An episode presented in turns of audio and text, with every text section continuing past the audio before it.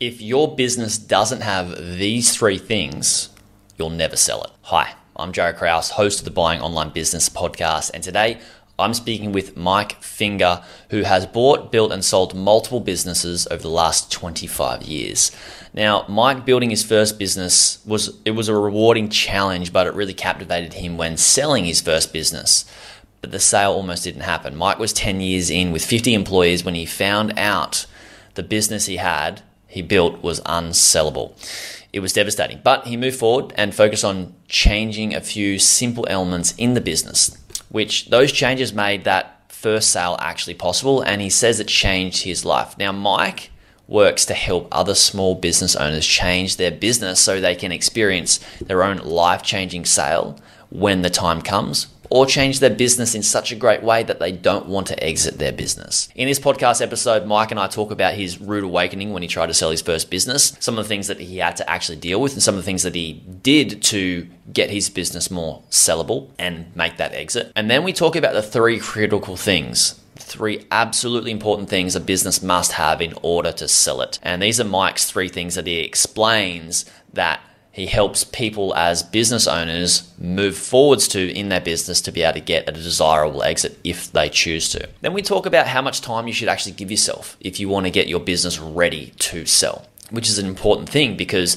if you are at 65, you want to know how much time you should give yourself to make an exit before you retire.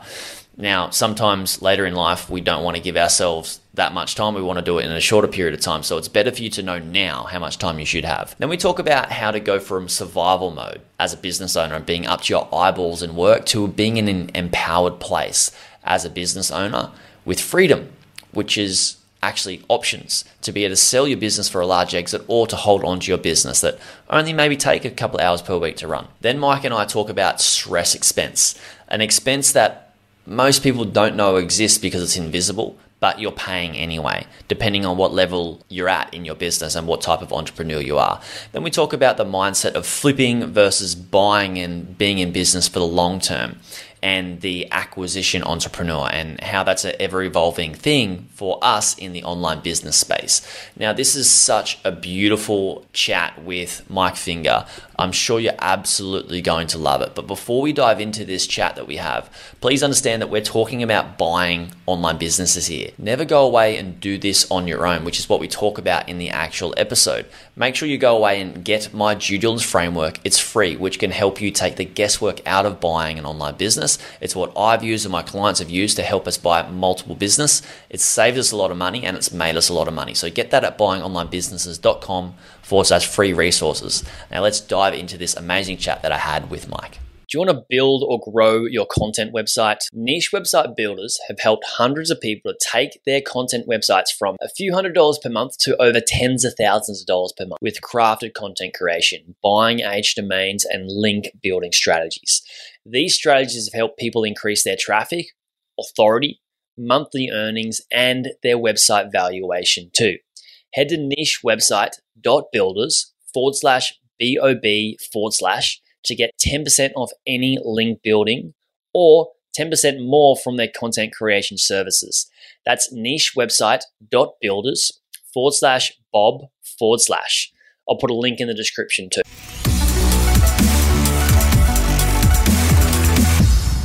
Mike, hello. Hey, Joe. Welcome to the Bob podcast. Great, great to be here. Thank you for the opportunity. Thank you for coming on. You have a world of wisdom. Before we started, you said you may not be the best um, with knowledge of online business space, and I highly doubt that. Um, I wanted to talk to you about a little bit about the built, the buying of sites, and what you've learned through your experience because you've bought and you've built and you've sold. Now you help a lot of people exit deals, and there's so many things that go into exiting a deal. You just can't do it straight away, right? Before we move into the exiting exiting deals. What sort of businesses have you actually bought, and, and why did you t- decide to go with those types of businesses? Was there a particular business model, or was there, you know, what drew you to those? Sure, sure. Uh, my first two businesses were businesses that I had started from scratch, and so I got the. Uh, the long term 15 year life cycle in, in, in those initial businesses. So after we'd had a chance to sell and recover and all of that, when I was looking to buy, I was looking for businesses that weren't quite as complicated as the first two that we'd had. so I was looking for fairly basic service model businesses. I was shopping car wash, laundromat, uh, convenience store, really any of those fairly straightforward modeled businesses because I, I knew that uh, I had learned a lot the first time through. I, I, think I bought and subsequently sold those businesses to prove to myself that what I had learned the first time through wasn't a fluke. Uh, but really, what drew me to to those businesses was was the simplicity of the model. Yeah. Okay. And so, have you only mainly been buying and helping people exit offline businesses? Have you ever bought an online business or sold? I've never bought an online business myself. I've worked with those that have and worked that with those who have, have worked to sell those businesses. Mm. It's it's part of the reason why I, I gave you the precursor I did about uh, about knowledge about online businesses. I've made a conscious choice as I've as I've grown and learned to really try to focus on a simple message because as you know a lot of this space is is driven from a content perspective by those we call acquisition entrepreneurs. Mm-hmm. These are people that are essentially in the business of buying and subsequently selling. It's a great business model. There's a lot to be done in that space. But let's face it, most owners who sell do it once.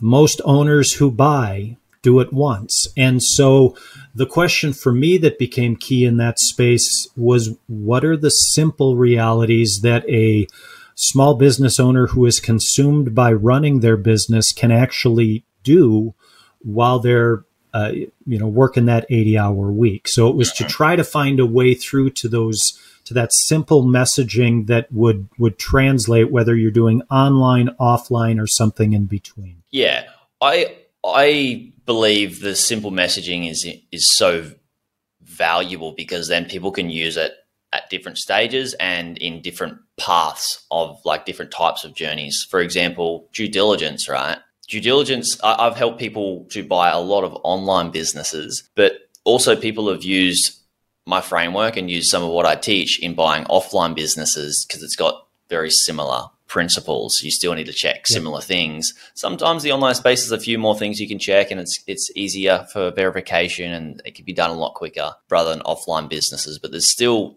the same principles. Like you should be proving a business is a bad investment. If you can't, then you must buy type thing. No, I I love the breadth of that, right? Because so often we get introduced to the topic of buying or selling by someone who's taken a real deep dive in a very specific area. I know a lot of owners who got introduced to selling their business by going to a four hour uh, you know seminar on employee stock ownership programs well i'm going to sell my business through an esop well you've got five employees. You're not going to sell your business through an esop but that's that's your introduction to it. And it's the same in the online space right? I, I, read the articles or i hear the presentation about this is the key metric right? This is what this one metric is what determines whether or not you should buy this business. And it's like well maybe that's the key metric for this mm. one one guy doing a certain kind of roll up but does that extrapolate out to the to what most of the rest of us should be looking for so when you talk about due diligence in a wide range of i've looked at mm. this now let's completely switch gears and look at something else that's how we get the exposure yeah i think that's you've touched on a very valuable point the right there decision. a lot of people in join our community, our buying online business community, and looking at deals, and they they are always asking you, "What's you know, is this a red flag?" And the reason they ask when they're looking at buying these businesses is, is this a red flag? Is because they want the, the, excuse to be able to run away from the business and and go to the next one to do due diligence on that. Um, and they want they they just want validation that it's not a good business through sure. one key metric. When the reality is, it's everything in total, and you'd be silly to walk away from one business because there's one risk that you don't like when everything else could be absolutely perfect. And in essence, you could deal with that risk, and that risk could actually be opportunity, right? All risks is just opportunity in disguise.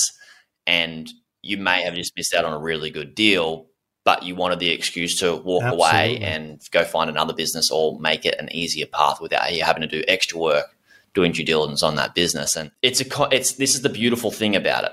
People want it to be easy. They want it to not take too much time and just go away and buy or just go away and easily sell. But the beautiful thing is that it is complex and it is complicated, and there's many things to consider, many metrics to consider, which allows us to the people that want to put in the effort get the actual ROI from a good sale and get the actual ROI from a good purchase, which is, uh, I believe, why you and I actually have jobs and businesses because it is so complex. And I think that's so. That's right. So undervalued by so many people because they want to just do it the quick way. What do you think about that? It's I, I, think you're right on. This is a this is not a black and white space. This is a shades of gray space, mm. right? Mm. Uh, I, I, tell buyers that I've that I've worked with in the past. There's always a good reason not to buy a business. I don't care what business you're looking at. You can always find a risk, a threat somewhere. Oh, why was the performance different six months? There's always a compelling reason not to buy a business. Mm. Uh, it, it's it's that it, it's that uh, collective that you referred to, where I look at this overall and I can see maybe I see things that are broken, but they're broken in ways that I know how to fix. Yes. Boy, there's an opportunity to bring value. There's an opportunity to expand that business, grow that business. I've gotten to the point where when I look at businesses, I don't want a business that's working perfectly. I want a business that's broken in a way that I can fix. Mm-hmm. And that that's how you add value. That's how you bring in. But for so many going into this space, this is their first time through, right? Um, and that is a terrifying place to be. I, have been on that transaction from all sides, and uh, I, I, can remember I worked as a as a business broker for a year, loved part of it, hated part of it, but one of the you know one of the initial training messages was this is a fear based transaction. Yeah, the seller's afraid, the buyer's afraid. Nobody wants to make a mistake. Um, shades of gray. That's that's what this is. And this the key word that you use here is fear. And when we're in fear, we're not thinking clearly. And this is why I think it's so important to have and it doesn't need to be me and it doesn't need to be you, but at least somebody that's got experience in the space to not be attached emotionally to the transaction that can provide a level head on whether this is a good good path to go through in the sale or the purchase of a business. And that's people just feel like uh, there's too much there's too much I believe especially in the online space and content online of like I'm a self-made entrepreneur and I did it all myself. And I think that too many younger people are like oh, I've got to do it myself, and I, I you know, I, am a, I'm a self-made millionaire or bazillionaire or whatever it is, and I think that's just ridiculous because every single person who's ever read a book or listened to one podcast or YouTube video has actually had help and support.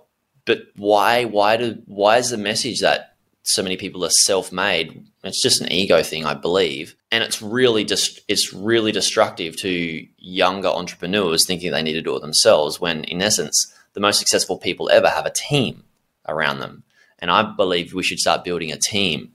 When you when you go through the selling of a business, Mike, and the exit, are there multiple people that touch parts of the business or look at it before you go away and make an exit? Like cons- you know consultants and people that help you set things up before you go away and can actually have this business that's ready for exit? Oh, always. I, I mean, the, the the coaching I do of small business owners by uh, by design, I express to them I am not a technical expert right? I mm. I'm not the guy that knows the latest version of of this program or that program or how the tax code changed or why in the world would I want to pretend to be good at that when I know the telephone number of several people who are good at that, mm-hmm. right? Mm-hmm. Let's bring the expertise to the table when we need someone to take the deep deep dive on those areas of, of complexity.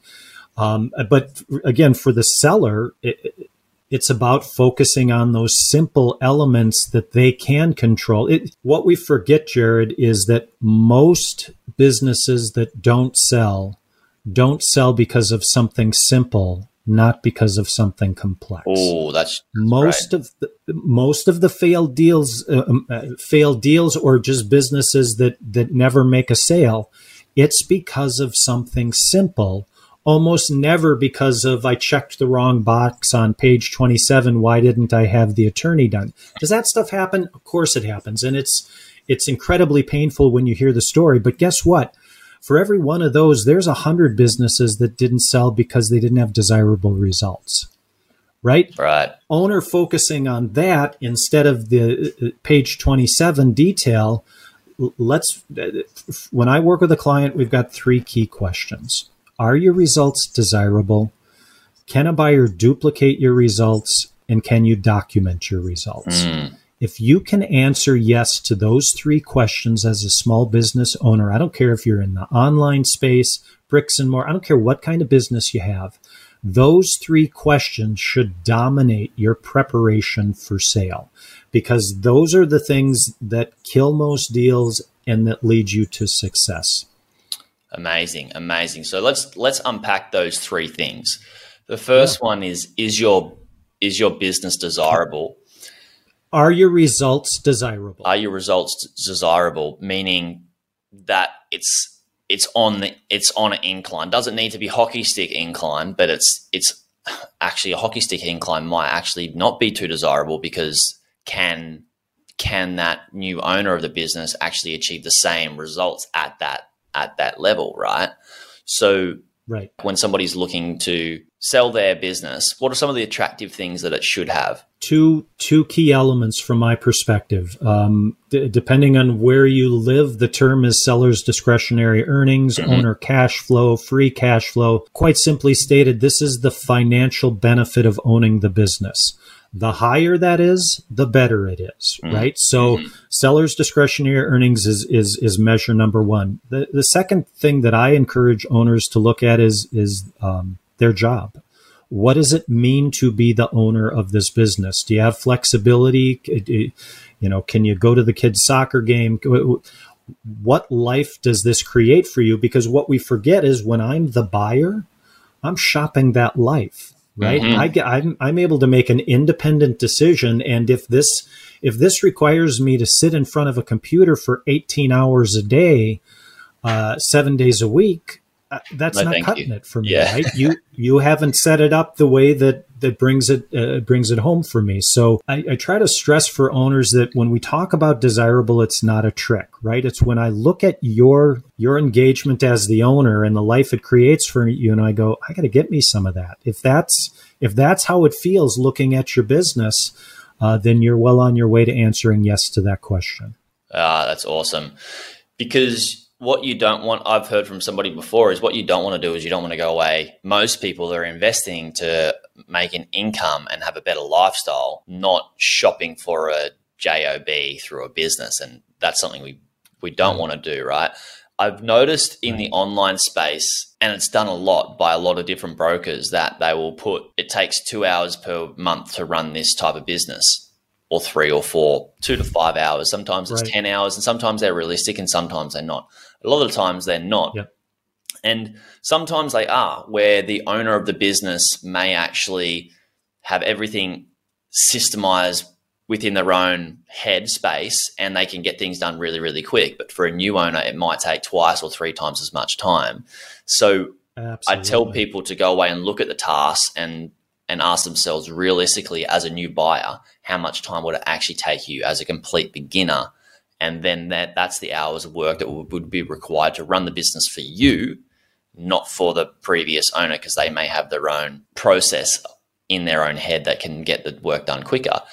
Do you find the same is true for offline businesses as well? Like where people you need to really be quite strict with like how much time you say it requires to run the business when you're selling it? Oh, absolutely. And what what existing owners sometimes forget is that if I'm looking at your business as a buyer, I have to assume it's going to take me years to develop the level of uh, competence that you have today running that business. Mm. And so, in, in, if I don't have the same skill set, or even if I do, there's still months or years of learning to go through to be able to operate the business as effectively as the existing owner. And that's why, if that owner is miserable because of the conditions in the business, what chance do I have as a new owner mm. to step in and, and, knowing I'm going to be less efficient and less knowledgeable and have a whole lot of catch up to do?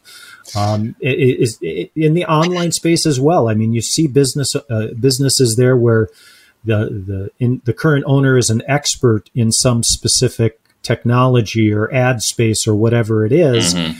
and if I'm not coming to the table with that same level of expertise, even if their projection was 10 hours a month, that's 10 hours a month for the expert. What does it mean for me as the novice? Hugely, hugely so. I'm so glad you touched on that. We have a lot of people come to the online space, Mike, that want to buy a business. And when they think about an online business, I think I could be generalizing, but most people believe an online business is an e commerce business that just sells physical products online. I think that's what most people believe is an online business. So they come to me and say, Jared, I want to buy an e commerce business. I'm like, okay, cool. What sort of skills and knowledge do you have? Uh, and they go away and look at an online business that's for sale. They do some due diligence. And I say, okay, this business, most e commerce businesses are heavily reliant on digital ads, like paid ads, PPC marketing. And they go away and look at this e commerce business, and 80% of the sales come from digital marketing.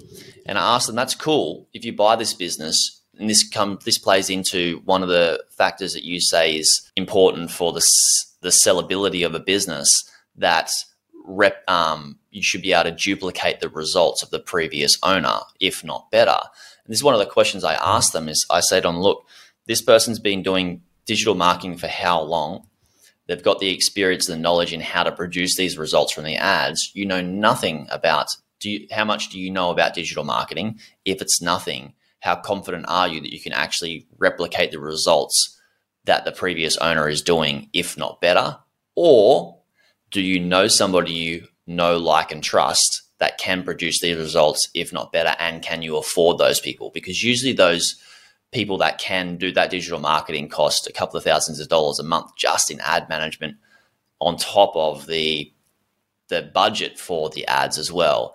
And that's a that's a enough of a question for a newbie to go, wow, I didn't realize that I didn't I won't be able to replicate these results. Let's change the business model for something that for where they're at in their own level of experience. Uh, I, I, think that's such a critical point, and that, that that's really interesting because it raises a question from my perspective. My sense sometimes in the online space is that some of these businesses are getting churned through, bought by someone who has a specific skill set, mm.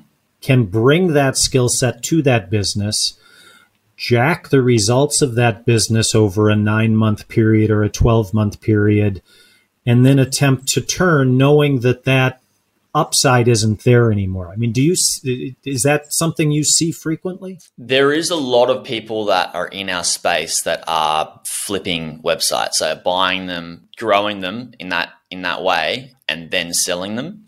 What we prefer yep. to look for is, um, and it can be it can be a good thing because if somebody who's a newbie comes in and said, cool, they've grown the business in a way that I don't know how, I can benefit from those results and they purchase it and they ride off the, you know, the coattails of uh, them optimizing the business in that particular department. Now, it depends on the business model and uh, depends on who's grown the business and selling it and who's purchasing it, whether it's a good investment or a bad investment. For some people, it could be a sure. bad investment, but for newbies with the particular business model they might be choosing, it could be a really good win. For example, if it's a, a blog where somebody optimizes the affiliate income, the conversion rates on that, and then also the ad optimization, that can stay in place for a long period of time. And the new purchaser of the business can really ride off the coattails of that for for multiple years and have somebody else come and change some things for you quite cheaply. Um, but if it's, for example, somebody who has done a lot of paid digital paid marketing and built out funnels and PPC campaigns, somebody who's brand new doesn't know how to do that, they could just buy it and butcher the whole thing if they sure. Yeah. So it can be a positive thing it can be a negative thing. So now i want to come back to i want to ask you the question on so it was attractiveness is and then you've got can we duplicate the results which we kind of covered just now. The last thing is um, measuring and I think is it tracking things or or data? Can you document, document. your results? Yeah. Can you document them? Um, and th- I will say that is probably of the three questions the one that's most different in the online space, mm. right? Simply because there's so many resources available where I can where I can track or the, the provability of the claims that you're making, right? What did you sell? I can look at the Shopify records and see what you sold. What it and again, it, uh, my sense is is that those aren't always fully transparent. That there's ways to uh, uh, play with the numbers, but compared to uh, uh, the guy that's got a box, uh, a shoebox under his desk with his receipts for the last two years, mm. that online space offers some opportunity. I, I don't know that there's as much of the wink, wink, nudge, nudge. Here's what my real numbers are in the online space. Yeah, in the online space, it's it's quite good because you do have digitally tracked transactions for sales, and you can, you know, ads and for digital marketing campaigns, how much is spent, what's the return of all that sort of stuff, and you can really break all that down. What I do like to see, if I was to purchase a business, and I know somebody who has sold their business. Recently, they have a really good dashboard with all of their metrics and it's all accurate and all makes sense and that's super attractive for a buyer. And the purchase the purchaser of this business had quite a lot of capital. They've grown the business since uh, and they purchased the business based mostly based off the SOPs and the processes that, that my my friend had built and the data, the tracking and the documentation of their results. Um, and I think that's highly, highly attractive. But there are some cases, weird cases, where I did have a gentleman come on the podcast, probably like 20 podcasts ago now, who did buy an e commerce business from a particular broker. He bought it himself. He didn't have anybody supporting him. It's his first online business port but purchase. It was a significant purchase in the six figure range. And they were selling e commerce products on the Shopify platform. And what had been done is some people had, he checked the checked the, the sales records through Shopify in the back end. What had been done is some of the sales were sales made by either the seller or somebody that the seller knows to boost up the revenue in the business but he wasn't able to highlight that when purchasing it and realize after purchasing it that the results weren't typical of what he was purchasing it as, which is a massive shame. So you do need to know financial due diligence and things that we teach. It's a massive shame. Now I want to ask you, you you had the experience that you built your businesses and congratulations 15 years in business is awesome and that is that's no small feat and I think anybody that's getting into business should be thinking about the long term. And you have had two of those experiences of business that you've built. And then you come to the, I think it might have been your first time that you realized you wanted to sell a business. You went to sell it and you, you were unable to, and then you needed to make some changes. What, what yeah, caused you that? Yeah. No, no, that, that uh, that's a, I, I apologize for jumping in, but it's it's just viscer- visceral for me, uh, Jared. Mm. I can still remember that day hanging up the phone, and it was those first two businesses. Um, uh, 10 years in, I've got 50 full time employees. I figure it's time for me to make my exit because I'd come to the conclusion my employees were trying to kill me. And uh, I, I, pick up the phone to call the first broker and the second broker and the third broker, and I got the same messages. Oh, no. Um, not enough cash flow, too owner dependent, all of these things that are pretty typical for yeah. most small business owners. But that was my two by four to the forehead moment where I was like, oh, being in business a long time doesn't mean you've created transferable value. mm. right? Surviving doesn't mean you've created transferable value. The number of employees, the revenue, all of these things are meaningless as it relates to what it is that creates a business that you can actually sell to someone that they might find attractive. And and that's for me where I um, I spent the next five years making those basic changes, and it was that life experience that led me to the simplicity of those three questions. Mm. Because you know what, of those three questions, at ten years in, I was okay on question three. My my financials were pretty clean. Mm. But the other two questions, I was a hard no. Yeah. Were the results desirable? No. Were the uh, could a buyer duplicate my results? No. And why would they want to? Because they weren't desirable to begin with. So mm. um, that's what drove me back to that place of wait a minute. And and you know what, Jared, I got lucky because I got that moment um, in my in my 30s so many owners don't reach that moment until they're 65 and yeah. ready to retire. And mm. then they get that message of, I'm sorry, there's nothing here to sell. I have those conversations with owners where it's like, well, I built this thing. This is my retirement plan. I'm sorry, there's nothing here. And I, I don't want to have those conversations anymore, which is why I do the work that I do. Mm.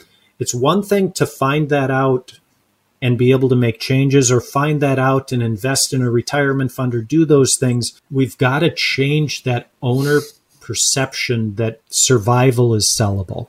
It's just not enough. You kind of realize like the business owner is so hungry, like in the survival phase, right? Like if you're in the survival survival mode of like I need to earn an income, I need to pay bills, I need to live a good lifestyle. What happens is you need you and you need it, but also you've just creating more more responsibility that you take on and you put it on your shoulders.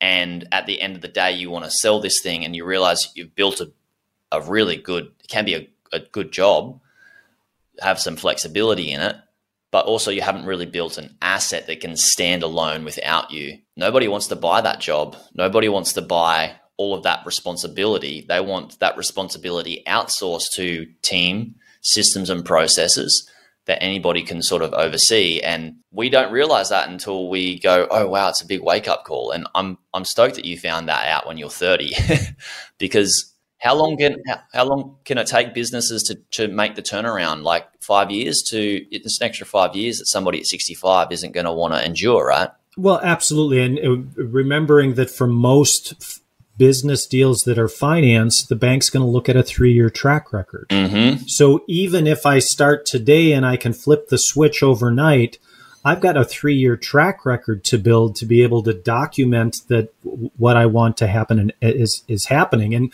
to what you said, Jared, we forget, I mean, for many owners, they're lucky if it turns out to be an okay job. Mm-hmm. There's many owners out there that are miserable in the work that they do it's a lousy job. I, yeah. I, ask owners if your job sucks, why would someone pay you for the opportunity to do it? It, it, it just doesn't make sense. Yeah. But that's what so many owners believe. They believe that the fact that it's here and survived is enough, and uh, unfortunately, that and that's why that such a high percentage don't sell. So, how much time should is say somebody has the idea? We're talking about the typical person that the business is highly reliant on them, and they've got a they've basically got a job. They don't have a business. Yep. How many? How much time should they give themselves to turn that into an asset? That is an that is an actual business before before it's you know got the it's attractive the results can be duplicated and uh, the metrics are attract Sure, sure. I know this is the tough one to answer because it's going to be dependent on each business, but is there a general? That's right. Yeah, right. Yeah. It, it, interestingly enough, sometimes I think it's it's a second tier win, but sometimes I think it's a win for the owners to just say it's never going to happen. And that doesn't necessarily mean that they bail on the business. Mm. Maybe that maybe it's a good lifestyle business for them. But now they know that that exit isn't part of their path. And now I set up the uh, IRA or the 401k or the retirement plan. Or I, I have to make different plans for my future recognizing this reality. For mm-hmm. those that start to address it, this is a journey of years, mm. right? This isn't a journey of days or months because not only do we have to change our perspective about how we run the business, then we have to actually change the business to match that new perspective. Oh, you know, these employees I have aren't going to fit the bill. The contractors I have aren't going to fit the bill. I've got to, and, it's that expansion and growth. And then you expand to the next level and the systems you've built at the level before don't work quite so well and you're doing it again and again. So it, it's a, it's a journey of years, but, um, even done imperfectly, it can be an incredibly rewarding journey mm. uh, because it takes us out of that um, that trap that so many of us are are in. Have you ever had the experience where somebody comes to you and said, "Hey, Mike, I want to sell my business," and you help them get sellable over a number of uh, years, and at the end they go, "Wow." This is a really good asset and doesn't require me much time maybe I won't sell it. I, absolutely, and it's the reason I don't work on commission because yeah. ultimately I don't care if they sell their business. The mm. goal is a happy owner, mm-hmm. either the current one or the opportunity for the next one to be. Mm. And and the the truth of the matter is ownability equals sellability, right? Mm-hmm. The best business in the world to own is one that's easy to sell, mm. and so that's. And I've I've watched that uh, uh, that relationship of love redevelop between an owner and their business. And truthfully, watching that is as rewarding, if not more rewarding, than watching somebody sell successfully.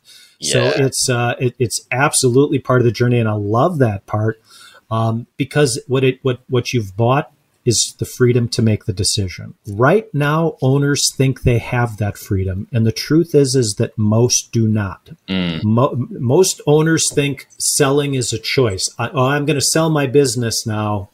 Most aren't there. They do not own a sellable business. I've seen numbers as high as 80% uh, don't own a sellable business, yet most owners think they do. Yeah. And that that to me is the cruelest part of this. And because I lived that, right? I yep. thought I had done everything right. I thought I had done my homework and then boom. Uh, sorry Mike, we can't help you. Fix these things, call us back in 3 years. Hmm. Yeah. Devastating. That is ready devastating. to walk out the door. 3 3 extra years when you're at an age, I mean for you at age 30 is is, I mean, still annoying because you've got three years is a long time. Um, but for somebody that, oh yeah, I, and I was I was in my mid thirties when that happened, and I was burnt to a crispy piece of toast. Yeah, I was just nothing done. left in the tank. Yeah, yeah, yeah. Ten years of of, of you know twelve hour days. It um, mm. I was toasted, but again, it was it was no one's fault but mine because guess what? You're the owner yeah, we have to take responsibility. And I think we've got to take responsibility not as just the worker working in the business. We need to take ourselves out and look at the business like in the book, um, uh, The E Myth. Um, you don't, you know, they've got a job, but you should treat it as a business and build the SOPs. And um, that's a really good book, I guess. Anybody listening listening to this podcast is the E Myth is a wake up call for people that start a business or have a business and are tied to that business and don't have options.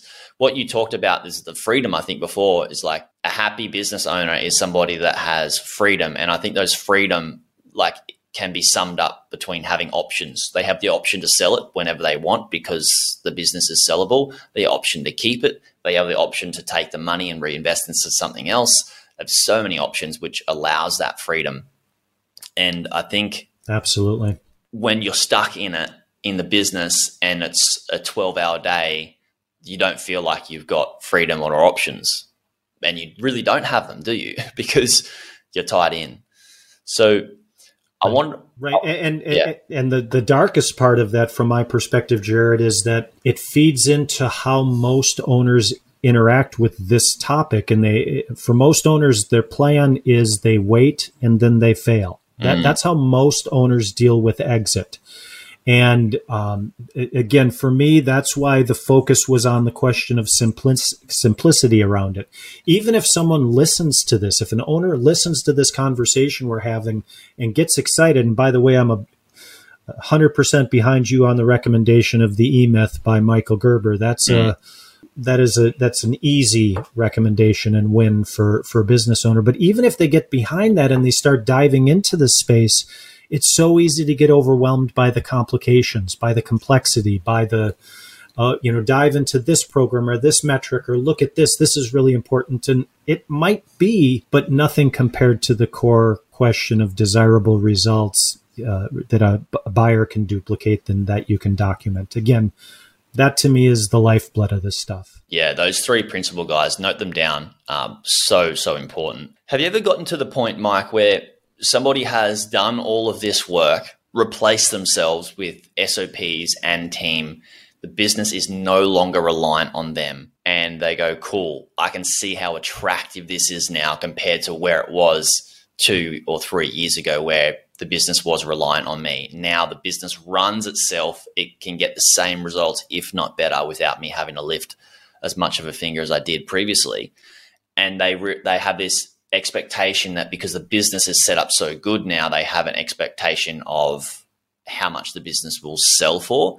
Has have you ever seen that holding people back in terms of they they put it up for sale, they've got a price in their head and they don't actually sell it because they've got an expectation on how much they're going to get for the business. Is that a is that a thing? You know, that's really interesting. Um, I, I, don't know that I've seen that. I, have seen the um, I've seen the the flip side of that, and I just had a client who sold his business that had gotten it to that place. Right, it was it was very independent. He was there maybe five hours a week. Mm. Um, it was the results were great, and he didn't put it up for sale. What often happens with those kinds of businesses is people see that, right? So yes. he got a knock on his door, and because of that circumstance, it put him in the place. It, it, it's just it's the dream negotiation place. Jared, I don't have to sell my business. Mm-hmm. Your offer isn't enough. If you'd like to offer me X, then I'd consider it, but I'm happy, I'm thrilled to continue owning this business.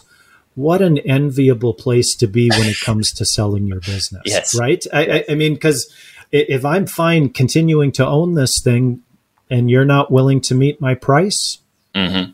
I'll talk to you later. It, it's, uh, um, it, I, am trying to think of a, a, direct scenario where I've seen someone get to there.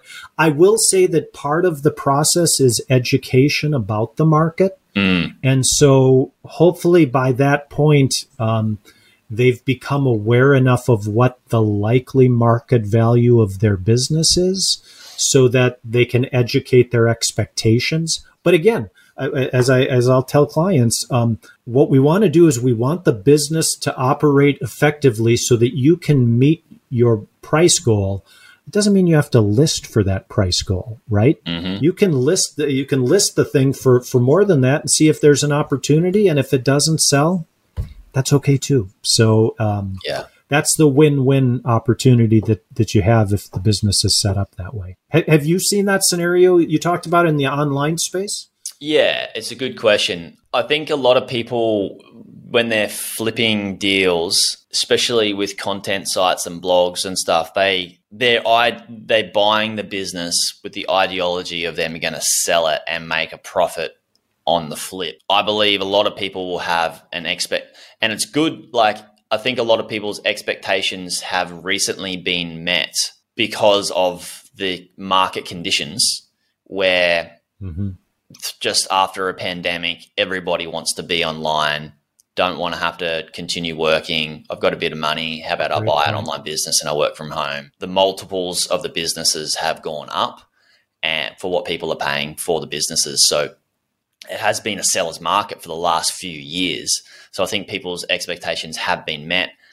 And I think maybe, I don't know what will happen in the future. Anything can happen, but there could be a time where people do have this expectation of I'm going to buy this business for however much maybe it's 100k and I'm going to build it up to 200k in this period of time and then sell it for you know for the for the for double what I paid for it and they might get to that point and be, realize that they can't they can't get that um, for the work they put in sure I just think it's I just think the math is just working differently yeah and I think it's something the reason I asked you is because it's a mindset thing. I think it's something for people to consider. If you bought something for 100k and you couldn't sell it at 200k, but you sold it at 180k, is that so bad? Like, would you just take your take the money off the table, have an 80k profit, and reinvest into something else and learn from that experience and make the business more desirable, more replicable, um, or easy, you know, get, get the results from the, the, the new owner can get the same results and um, measuring it, tracking things. Yeah. Um, it, it, the, it's really interesting. What comes to mind to me with what you said is how different it might be if for, for the acquisition entrepreneur to just the regular business mm. owner, right? Mm. If, if I'm in the business of flipping businesses, there's a very different metric and method there than if I'm the person who's built this business and I'm ready to exit it at some point in the future. It's uh, that to me is a fascinating part of this because there's so much content that crosses over both those spaces. Yeah. And I'm not sure truth is always the same in those different buckets. Yeah, I agree. It's a different, it's a very different strategy. And I'm more for, like, I like acquiring businesses, but not with the intention to flip because I like to play a longer game. And I know the sure. longer I play, the better compounding and better returns that I'm going to get versus buying and selling and flipping. You have to take a bit of money. You, you, you have to pay fees in terms of how much you give a broker if you're going to sell through a broker. If not, the fee is going to be your time in trying to sell it yourself, being your own broker. But you've also got the fees uh, of finding a new business again and again and again and again, and then having to. Sometimes you can use the same systems, um, SOPs, and team to buy the same type of business model and grow it and keep buying those types of businesses, which you can use as leverage for a business that you're actually purchasing. But also, not every single business is the same, and you will need to spend time, effort, and energy and resources tweaking some of those systems. And if you don't even use the same business model, then it just ends up being a lot more work. That's my philosophy. That's my personal philosophy. Yeah. Um, I think that there's too much, too much effort and energy and time and resources being spent in the flipping space versus if you can play, if you, if you're not in a, I think people that are in survival mode need to make cash and they will be prepared to spend a lot of time, effort, energy, and resources to do so for myself in a position like I'm in a unique position where a lot of other investors that may be as well that I like I'm not a gazillionaire, but I don't need to we don't need to make it work really, really fast because I need to get out of a job. And I think that when you get out of that sort of position of survival, you can play a longer game and have less stress around I need to pay bills. And I think that's a beautiful place Absolutely. to be. Yeah. No, I, I would agree. I mean, they're both valid strategies. The last two businesses I bought and subsequently sold in less than three years, mm-hmm. and those were both turnaround by design mm-hmm. and w- with with good results. But they were fundamentally different than my my first exit mm-hmm. in, in, intent, in plan, in in process.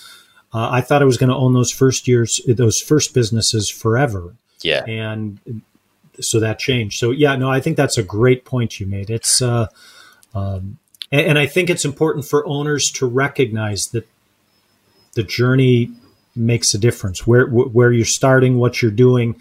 Sometimes we got to take the advice we hear with a with a grain of salt. Yes, yeah, I believe I believe in that there's an expense that a lot of people pay that they don't know they pay, and it's called stress expense. Something I sort of like coined uh, a while ago. How much stress are you carrying when you're doing a lot of activity in a short period of time, i.e., trading, markets, businesses, whatever it is, versus buying and holding in the long term?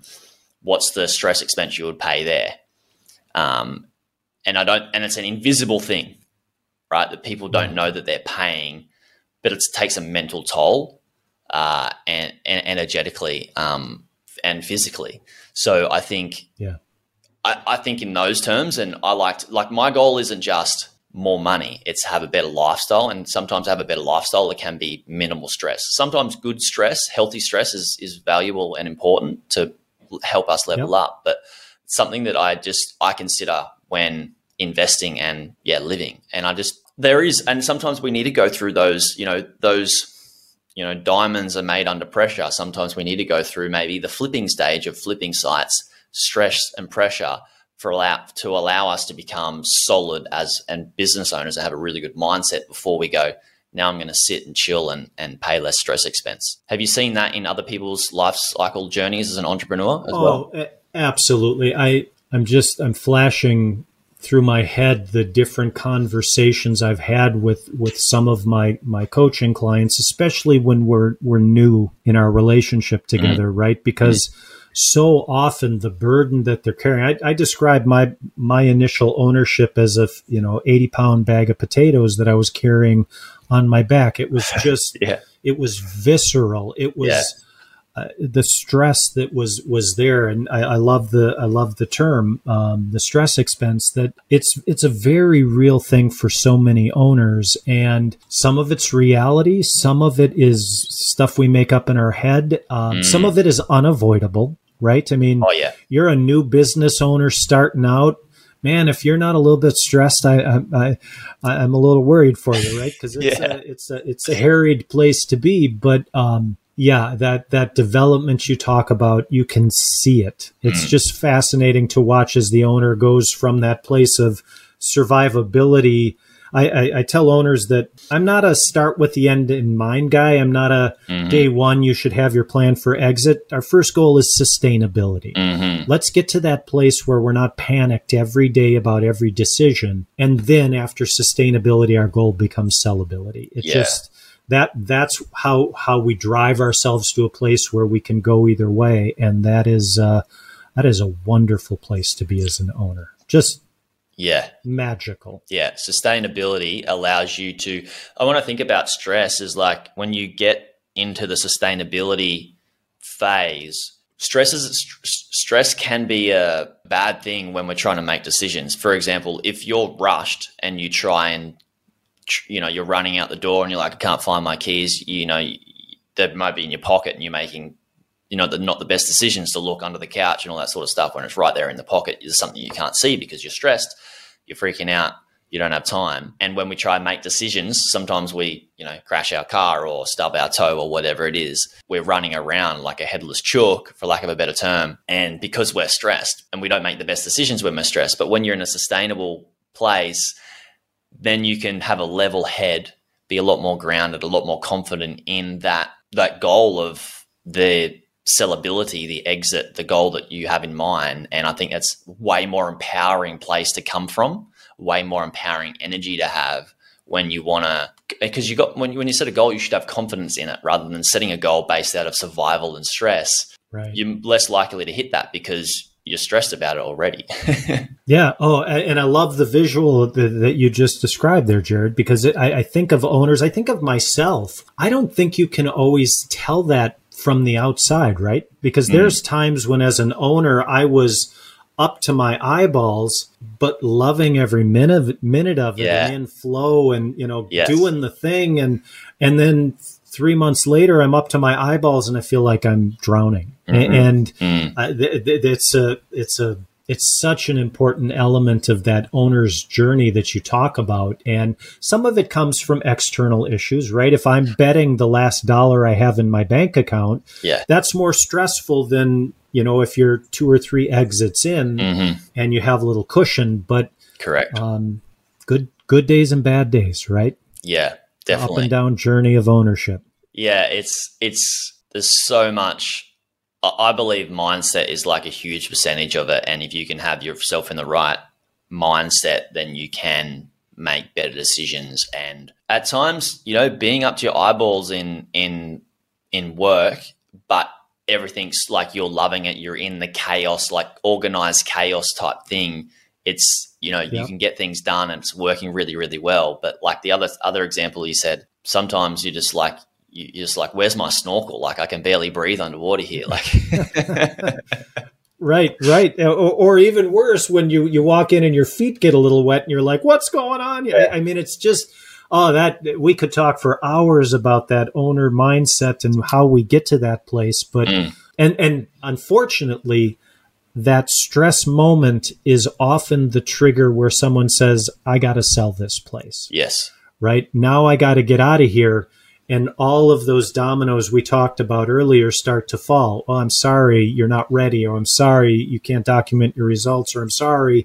Being in that place of high stress, which I was at the time, I, I got by by the skin of my teeth. It, it yeah. my story could have gone legitimately south. The complete opposite way mm-hmm. because um, for so many of us as owners when we reach the end of the line there we can't we don't we're not able to find the next couple of years to to change it. And uh, yeah. I feel very lucky to have have had the support um, and ability to to go through that. And that's part of the reason I do what I do now is I, I talk about the day I remember hiding under my desk because I just mm-hmm. didn't want to deal with another employee issue. But there's a way out from under there and there's a way to do it differently. And I try to bring a lot of sympathy to those owners who are in that place because a lot of us have been there. So yeah, yeah.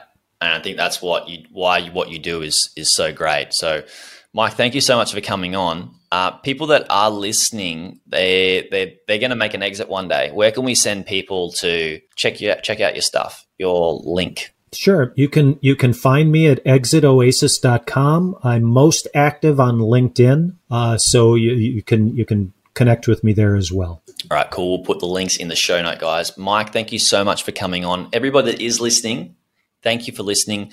If you are a business owner or you know a business owner, at some stage, you're more than likely going to make an exit. Please share this podcast episode with another business owner that you know will make an exit in the future because this is going to be so valuable for them to listen to. It helps us spread the word selfishly, get more viewers and listeners listening to the podcast. So it helps us grow and help more people get a higher impact, but it's also helping you help your friends and support them further in their journey as well. So thanks so much, guys, and I'll speak to you soon.